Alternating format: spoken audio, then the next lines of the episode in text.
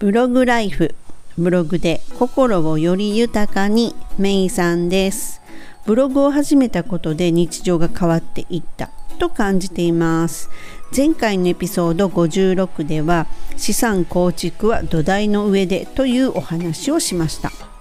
さてところでブログを書いてらっしゃいますか？ブログを書く上で気をつけていることってありますか？私が最も気をつけてることっていうのは小学校5年生でも理解できる文章を書くということなんですね。やっぱりそのせっかくね書いてるのに伝わらなくては意味がないじゃないですか。なのでそのためには小難しい言い回しとか漢字の多様っていうのはね読みやすい文章とは言えないと思ってるんですね。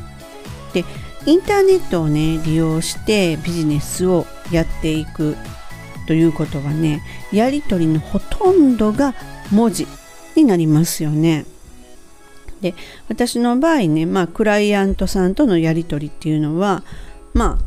本当文字でのやり取りテキストのやり取りがほとんどなんですけれどもであの特に私からこう書く送る文章っていうものにはこう言い回しだとか表現の仕方っていうのは本当にあの細心の注意を払ってるんですね。なので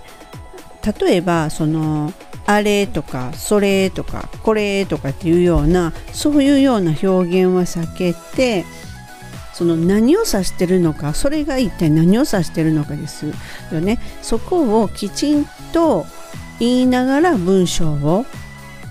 あの書いていってそれを送るっていうことをすごくこう気をつけてるんですね。でもあのちょっと残念なことにそのやっぱり返信内容っていうものがですね実際にはこう返事にはなってないものっていうものが少なくなくってそのとかあのこう書いてらっしゃることがちょっと曖昧すぎてきちっとした100%意味がつかめないっていうような文章っていうものをあの送ってこられるっていう方も少なくはないんですね。そうなると一つのことをこう1往復で本来は完結するはずが2往復3往復っていうことしないといけないじゃないですか。これって経験ありますよね。例えばその LINE にしろメールにしろそのご家族とのやり取りにしろ友人とそういうのってありません？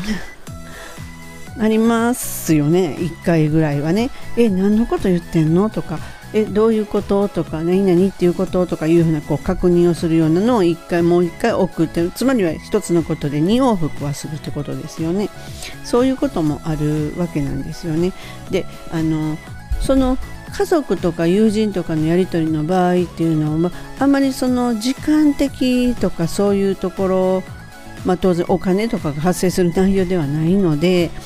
そんなには問題ないと思うんですね。ただこれがお仕事になるとやはりそこにはあの時間かかる時間っていうのも変わってきますしで当然料金も発生するのでイコール責任感っていうものも当然あるわけなんですよね。でそういうふうなことがこう何度も起こるとあの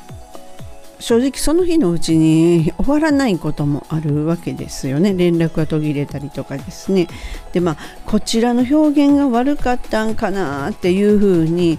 すごく考えたりすることがあるんですよね。うん、でまあうん。でもどうもそれじゃないんじゃないかなっていうのも本当に多くって例えば文章にね主語がないものとか先ほども言った「それ」とか「あれ」とかっていうのが用いられるものに対していや一体何の話という再確認が必要になったりとかってなってくるとどうもこちらの問題ではないなっていうことも思うんですね。うん、じゃあねえっと逆に考えた時にじゃあ私の表現はこう本当に細心の注意を払ってるにもかかわらずそれって私側が思ってるだけなの？かもっていうふうに思い出したんですよ。でっていうのもこちらにする、ま性格上ちょっとおせっかいなところもあってあこうした方がいいかなっていうふうなことも思ったり例えばそのあのなんかこういやそれはサービス外ですみたいなことが言えなかったりとかなんかそういうなんかね何て言うんですかねパシッと断ってまうということがすごくこうできないんですよね。で、まあ、そういうところからそのまあ善意で言ったこととか行ったことっていうのが本当に真逆の悪意のように取られたこともありましたし、うん、でまあ、そうなってくると、まあ、ちょっとこれね愚痴みたいななんかねちょっとへこんだようになってるかと思うんですけどあの私の中にあるそのブログで培った表現のあり方っていうものって間違っていないだろうかとかってねそんな風に考えさせられたりですね。その本当ね見えない相手会ったこともない相手その人とのテキストのやり取りっていうのは本当にね超最新の配慮を持って接してるはずなんですけれどももっともっと必要なんだなっていうことをあの改めて感じることがまああったわけなんですね。うん、でそこでねじゃああのどうしたらいいんかなと思った時にはやっぱりそうならないために、まあ、失敗なんですよ結局私の中でこれっていうのはね。自分がこうっていうのでもう本当に注意してるはずなんですがそうではないという結果になってる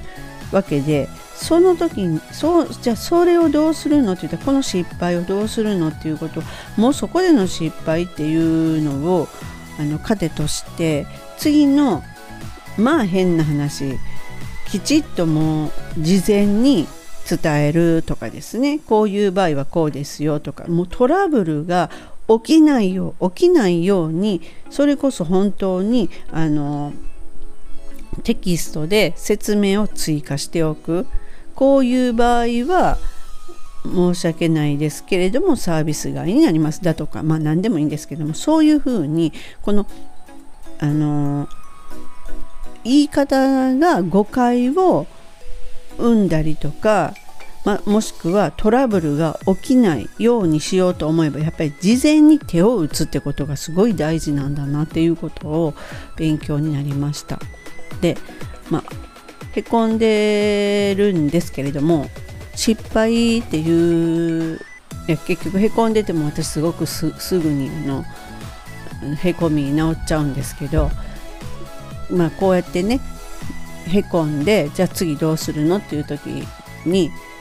何もこれを失敗というふうにまあ素直に失敗と受け入れたらその失敗を繰り返さないように次の対策をして前に進んでいくそれっていうのがすごい大事なんだなというふうに今言い聞かせながらお話ししてるんですね。ネットビジネスにおいてねやっぱり文字のやり取りには本当さらに誤解とかトラブルが起きないように細心の注意とそれとそのその都度その都度の細かい確認を怠らないということが大事なんだなっていうふうに改めて思いました。私の反省と今後についてみたいの話になりましたがあのへこんでる人はね一緒にへこまずに先進みましょう。最後までお聴きくださりありがとうございました。ではまたすぐお会いしましょう。みえさんでした。バイバイ。